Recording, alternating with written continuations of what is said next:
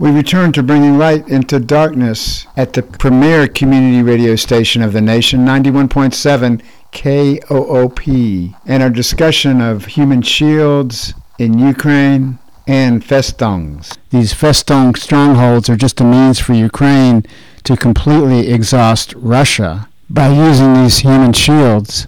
Another analyst goes on and says peace talks were progressing in the March period of time, and, but the U.S. led West didn't want peace, especially since they didn't have any soldiers in the hunt. So the United States led a sabotage effort of the peace talks once the negotiations in Istanbul gained traction, the EU leaders were immediately called together by Biden, but they did not discuss peaceful solutions, according to the analyst. What did they discuss? They talked about ways to send more weapons to Ukraine. They tried to disrupt the negotiations and began talking about sending more tanks and planes. Unfortunately, this shows the direction this warfare is heading. However, what is clear to the analysts is that Ukraine is of no importance to the West.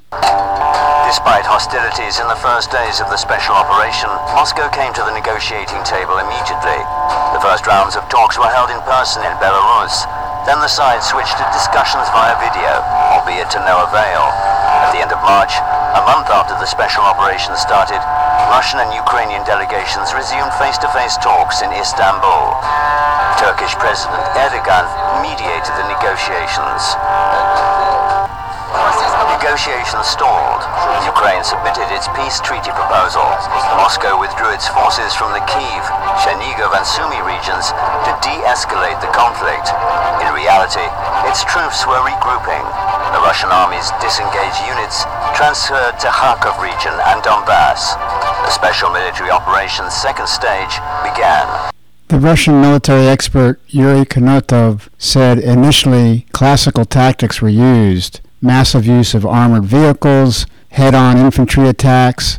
All of this resulted in heavy losses to their Ukrainian opposition forces.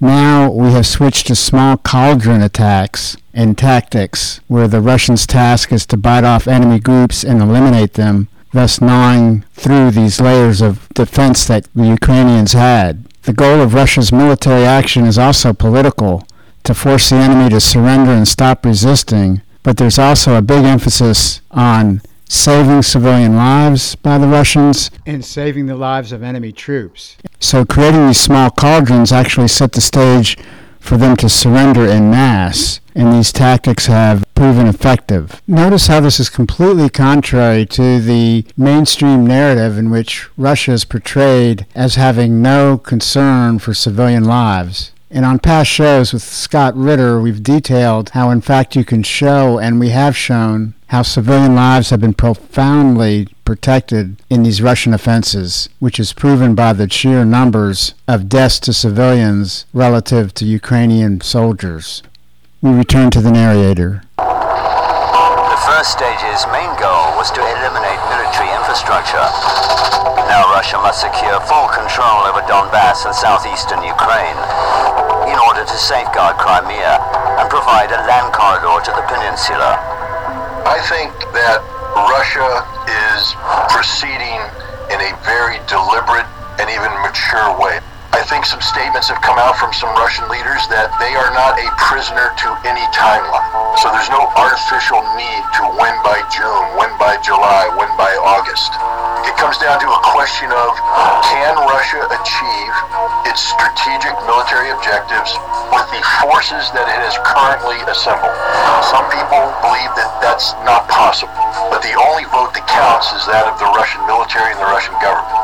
If they believe it's possible and the Russian military continues to perform the way it is, then this war will probably drag on through the summer and end with some sort of you know, strategic Russian victory. Russia has designated the conflict as a special military operation, meaning that fighting is conducted with significant restrictions. This is the voice of John Kiriakou. He's an American writer, journalist, and a former intelligence officer. Where here in the United States, they say, oh, the Russians are bogged down. The Russians are going more slowly than anybody anticipated. It's because the Ukrainians are fighting so hard. No, Not at all. The reason is that the strategy is different. The Russians said from the very beginning that they wanted to avoid civilian casualties. Their goal, their policy was not to destroy the infrastructure of Ukraine. Their goal was not to attack civilian targets. Returning to one of the Russian analysts, quote, We do not consider Ukraine to be a quasi-enemy, and we do not consider its citizens hostile. This is why we've mostly limited the scope of our use of weapons, especially the heavy ones. Uh, we have not employed the tactics the U.S. employed in Iraq. I think he's referring to like Fallujah. Check that out. We completely leveled Fallujah, killed some 600 to 800 civilians alone.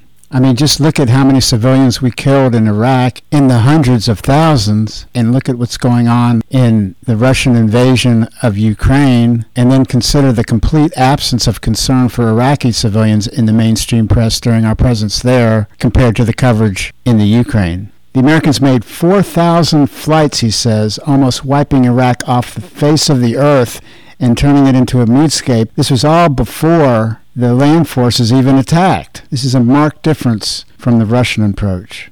We don't do that, he said. Yes, we could use Tu 22s and Tu 95s, talking about the Air Force to wipe big cities like Kiev and Kharkov off the face of the earth. We have enough bombs and planes to do that, but what we are doing is not against the civilian population.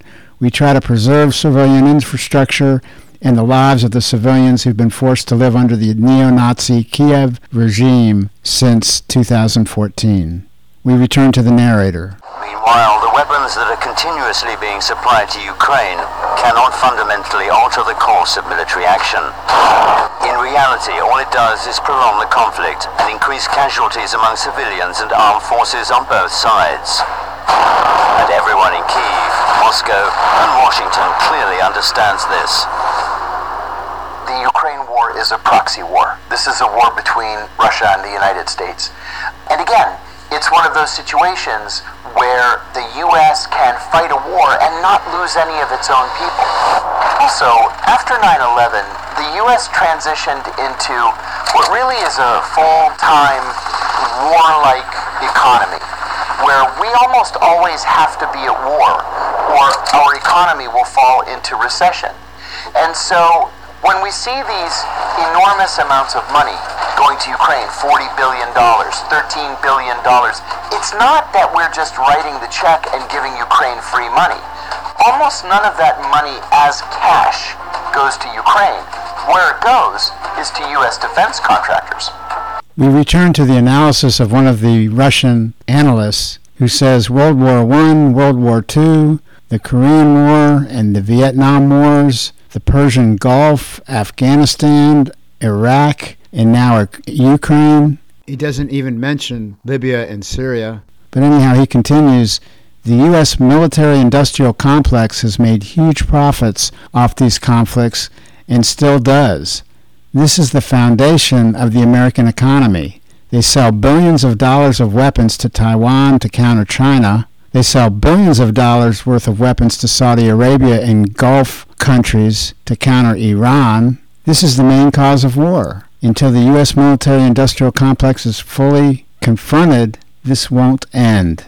In fact, according to the Global Military Spending website, in 2021, the world spent some $2.1 trillion on military spending, the United States military spending accounted for more than 38% of world spending. The next closest was actually China at 13.95%. Meanwhile, in 2021, Russia spent $66 million military spending, which was 3.14% of world spending, one twelfth of what the U.S. spent. The U.S. actually spent $801 billion in 2021, which is more than the next nine countries combined. And look at who they sell to Saudi Arabia and these Gulf monarch nations. They don't even have constitutions, yet we give Saudi Arabia billions and billions and billions of dollars to obliterate Yemen, along with U.S. guidance now. Close to a million Yemenis have died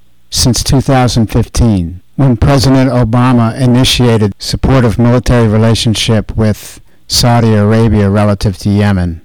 No media coverage. No U.S. media concern. Nothing comparable to the concern expressed rightfully for Ukrainians. Yet a million Yemenis civilians are dead, some 15,000 Ukrainian civilians are dead. We return to the American University professor Kuznick's words. He says, Savaşlar bitmez. Have to remember that after 1990, the United States was hegemonic, was the sole superpower. But then the wars in Iraq and Afghanistan were going so badly. Russia had a resurgence, and China emerged on the world scene, burst the world scene militarily and economically. And so it was a multipolar world again. The United States is trying to use this situation now to reassert American unipolarity.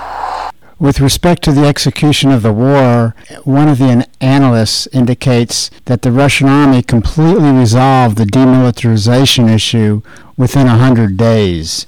Ukraine is now fighting solely with NATO weapons, since all of their own have presumably been destroyed. The Americans and the UK are trying to create a new army which is currently being formed in Germany, the United States, Poland, and directly in the UK. Meanwhile, Ukraine is doing everything to sacrifice colossal human resources in Donbass. They are ready to let thousands of their own soldiers perish for one goal so that while they are slowing the Russian army, a new line of defense, a new eastern wall can be built through Kharkov, Poltava, Zaporizhzhia, Dnepropetrovsk, Nikolaev, and Odessa. Four have already been built around Dnepropetrovsk two from concrete, he says. The video then turns its interest towards the Finnish and Swedish armed forces' involvement.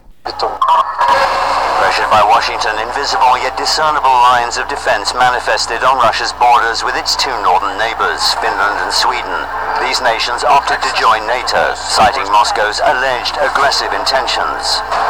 The analysts have this to say about the Finnish and Swedish situation. First one indicates the Finnish and Swedish armed forces have taken part in all of the NATO's European exercises. They've purchased American and NATO weaponry and synchronized military planning with them. Their officers have studied at the military academies of NATO's major powers. What is happening now is just the formalization of long established contacts. We must express regret that the Swedish and Finnish governments couldn't find the strength to resist this completely emotional impulse and have abandoned the neutrality which was the basis and guarantee of our close friendly relationships of the past. Barış Adıbelli, the Turkish professor, goes on to say Americans want Sweden and Finland in NATO in order to cut off Russia's access to the Baltic Sea, and by inhibiting Russia's access to warm seas, they are attempting to cut China off from the crossroads that is Russia. This extends beyond the Baltic region. There were also plans to cut off Russia from the Black Sea via Ukraine. In other words, by cutting the Russians off from the Black and Baltic Seas, the aim was to make Russia a recluse on the coast of the Arctic Ocean. In short, America has broad geopolitical goals. In this regard, by accepting Finland and Sweden at this stage, they want to turn the Baltic Sea into a NATO controlled pond. We've always had scandals with the Swedes. Most are fabricated, like that story about our saboteur submarines in their waters, which turned out to be a school of herrings or something else swimming out there. There have been a whole series of such tales that never led anywhere, but still kept the military situation quite tense. But not so with the Finns. We have always considered Finland to be a good and friendly business partner. Most importantly, Finland was an excellent international diplomatic platform. Remember the basic Helsinki Act, which regulated peace in Europe for several decades. It was signed in Helsinki because Finland was part of the non alignment movement with a completely unique status. We return to the narrator. While Sweden has no direct border with Russia, except for the route to Kaliningrad via the Baltic Sea, Finland faces a radically different situation nearly 1,300 kilometers with over 1,000 kilometers of shared land border. For decades, since the Treaty of Paris in 1947, this region has enjoyed good neighborly relations and mutual partnership. For example, Russian armed forces were pulled back from the Finnish border and moved 1,500 kilometers deeper into Russia. Whether they remain in those positions now that Finland has ceased to be neutral remains to be seen.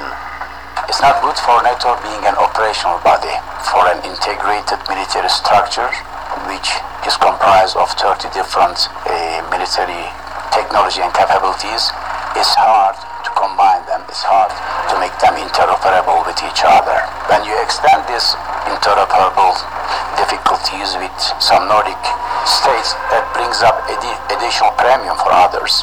Other members, with the enlargement, enlargement of NATO, how big?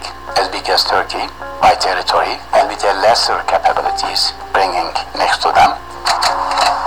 Swedes and Finland have limited capabilities Therefore, their contribution to overall alliance territory integrity will be limited, but alliance in return will have to provide them additional defense.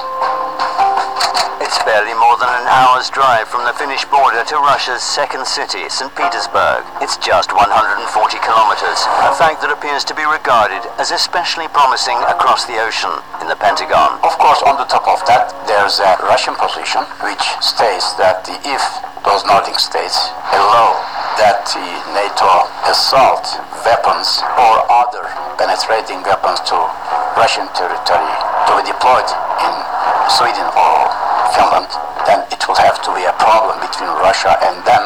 It will turn to be a problem with Russia and NATO.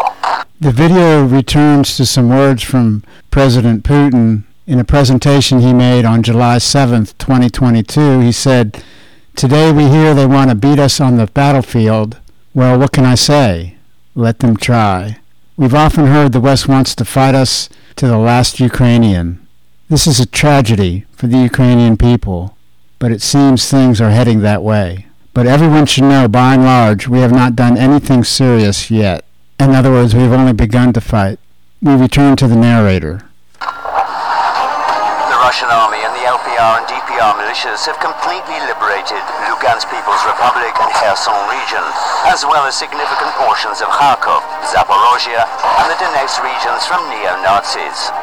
Referring to the land taken since the invasion began on February the 24th, 2022, the analyst says this territory is comparable to a medium-sized European Union country like Austria. It is not small. The strategically important Zmeini Island in the Odessa region was captured to bolster control of the Black Sea. No ships will be able to pass the island, and the sea route remains under the full control of Russian forces. In June, as a gesture of goodwill, Russia pulled its troops from the island, demonstrating it won't hinder UN efforts to organize a humanitarian corridor to export agricultural products from Ukraine. However, despite the Russian troop withdrawal, Zmeini remains under the control of the Russian Navy and Air Force. The video ends with some a- analysis comments by the diff- different analysts and include So far, we have made the Sea of Azov our own inland sea.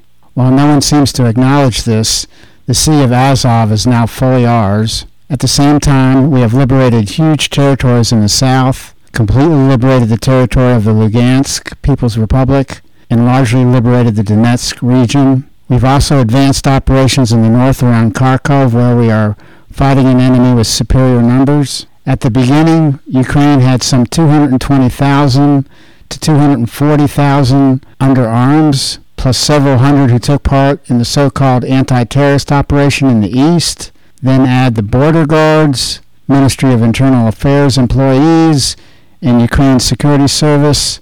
So when Zelensky says he has 500 to 700,000 people, he's not exaggerating. We had around 200,000 and still do. So this is an amazing situation where 200,000 are fighting 700,000, yet slowly but surely inching towards victory. The video is concluded with remarks by John Kiriakou, the American writer, journalist, and former intelligence officer.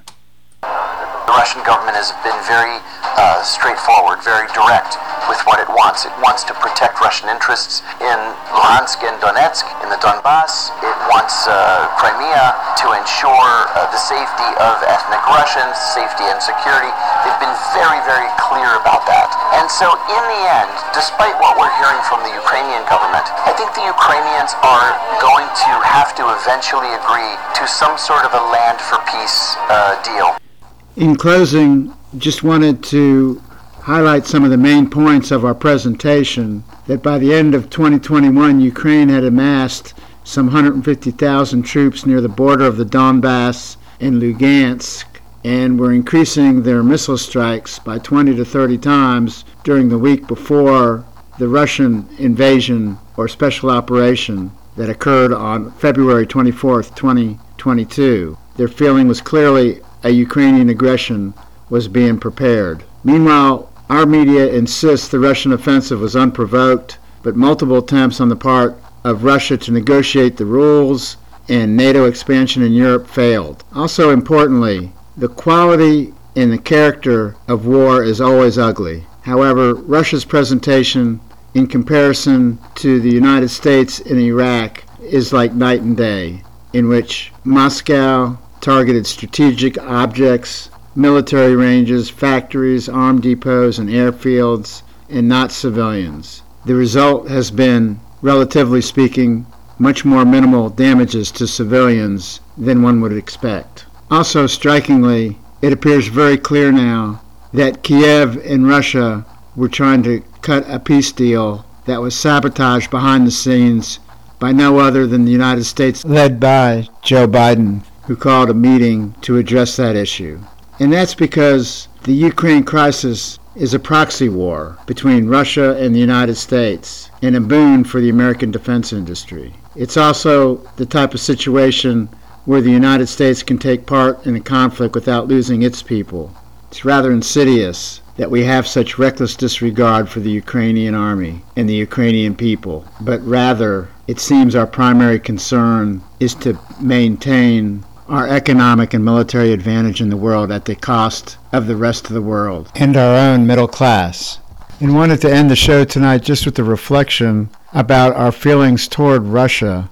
It reminds me of uh, children and racism that no child is born a racist, that they pick that up through culture, through their family systems, etc. I would venture the same thing can be said about Russia, that our despite our hate for Russia, our distrust of Russia, is like a chronic form of racism in, in and of itself. It's not to say that Russia cannot be guilty of excesses like any country, but the treatment of Russia in our news reflects a deep unconscious prejudice, I would suggest. Therefore, I encourage everyone to keep an open mind when they're judging right from wrong when it comes to U.S. foreign policy in which oftentimes the basis of our ill feelings towards a country, whether it's Libya, whether it's Iraq, whether it's Syria, whether it's Iran, whether it's Nicaragua, whether it's Venezuela, often comes not from the substance of the characters involved in those countries and their actions, but how we have been acculturated through our media. See you next week. And don't be late. Also, we need you to switch on over to the internet if you're not already there to access Lost in Paradise coming up next on 91.7 KOOP. It's a show that evolves around laid back grooves, both old and new, nothing too slow or fast. Enjoy your time with Chad D. As we do every show, we take you out with Land of Naivety. See you next week.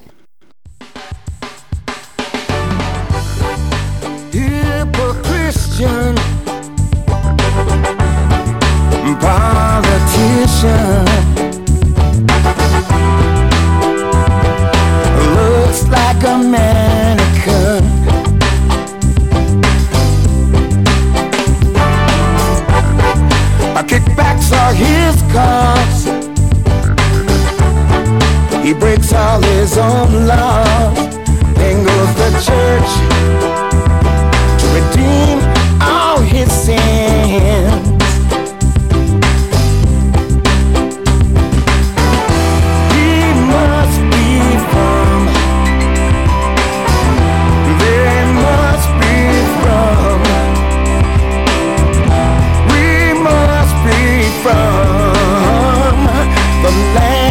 naivety.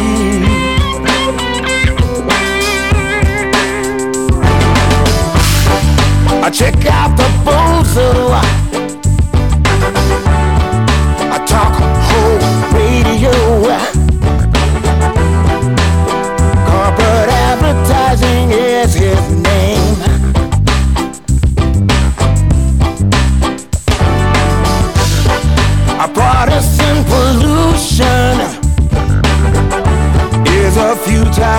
tattoo